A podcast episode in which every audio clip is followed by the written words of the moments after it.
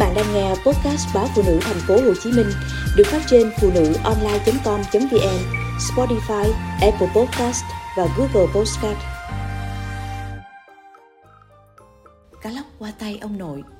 Người ta hay bảo hay ăn thì lăn vào bếp. Nội tôi thì ăn chẳng được bao nhiêu, nhưng cứ món gì con cháu thích, dù cầu kỳ đến mấy, hễ có điều kiện là nội lại ra sức làm.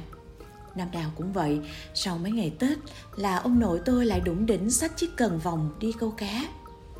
Có hôm câu được, có hôm về không, nhưng nội không nản. Hễ được con nào là nội đều mang về, cẩn thận thả nó vào cái phi lưng lửng nước ở bên gốc ổi cạnh giếng, rồi dùng một tấm phên gỗ dày và nặng đậy lại kẻo cá phóng ra. Những con cá lóc trời sinh trời dưỡng ấy đều khỏe mạnh và dai sức nên sống rất lâu. Nội sai tôi ra vườn hái rau thơm và các lá khoai môn về rửa sạch, rồi lần lượt mài hai con dao thật sắc. Dao thái để mổ cá và lọc thịt, dao mát để băm xương.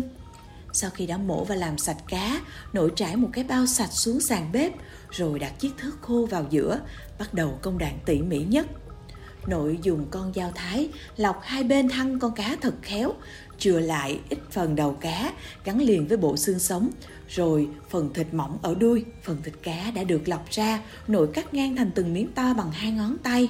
Nếu cắt to quá, miếng cá không đẹp mắt, lại không thấm gia vị.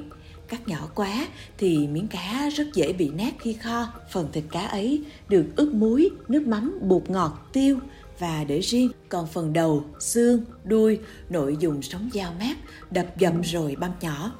Nói nghe nhanh vậy chứ để băm nhuyễn được mấy bộ xương cá lóc thì không hề đơn giản. Dao thớt cứ phải lạch cạch cả tiếng đồng hồ.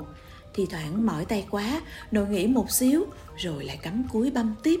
Nội biết mấy đứa cháu nhỏ đều khoái món này nên cố gắng băm thật nhuyễn để khi ăn, bọn trẻ không phải lấn cấn với mấy vụn xương cá. Khi mớ xương đã gần nhuyễn, nội thái thêm ít thịt ba rọi vào. Cứ 2 phần xương cá thì 1 phần thịt, rồi lại băm một chập cho đến khi nội dùng 2 ngón tay nhón thử một chút thành phẩm và miết thấy mịn mới thôi. Sau cùng, nội nêm muối, bột ngọt, tiêu và băm củ tỏi với mớ rau thơm thật nhỏ cho vào. Nội cho tất cả vào một cái nồi lớn để nhồi như nhồi bột làm bánh, đến khi mọi nguyên liệu hòa quyện với nhau dẻo quẹo. Tiếp đến, nội sọt những chiếc lá khoai môn ra làm đôi. Nội dùng lá đã cắt đôi ấy nhón thêm một cục bột, chả cá mà nội vừa miệt mài băm và nhồi xong, gói lại như người ta gói bánh ít. Rồi xếp lần lượt vào chiếc nồi đất cũ đã lót sẵn một lần lá khoai môn dưới đáy.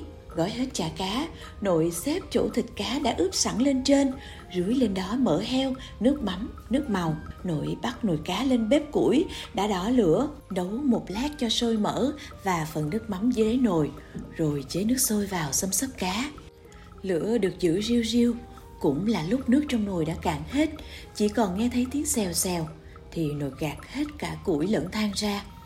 Nồi cá vẫn trên bếp để giữ ấm bằng tro nóng nhưng không bị cháy. Bữa cơm chiều được dọn với đĩa rau muống luộc, chén nước mắm tỏi ớt, tô nước rau muống vắt chanh và giữa mâm là đĩa cá kho đang bốc khói. Cá lóc băm viên vừa chống ngán vừa ấm bụng, dễ tiêu, lại chắc dạ vì đó rất hao cơm.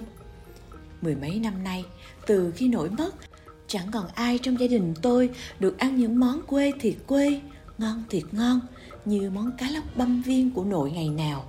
Bởi chẳng ai đủ thời gian ngồi băm cho đến khi mớ xương cá lóc mịn hết, không ai đủ kiên nhẫn canh bếp củi cháy liu riu giữa buổi xế chiều, và cũng không ai đủ từng trải để hiểu món ăn như nội. Ký ức của tôi, cuộc đời của tôi luôn có nội, có hình ảnh người hiền từ, cần mẫn ngồi trong gian bếp ám khói, lách cách băm xương.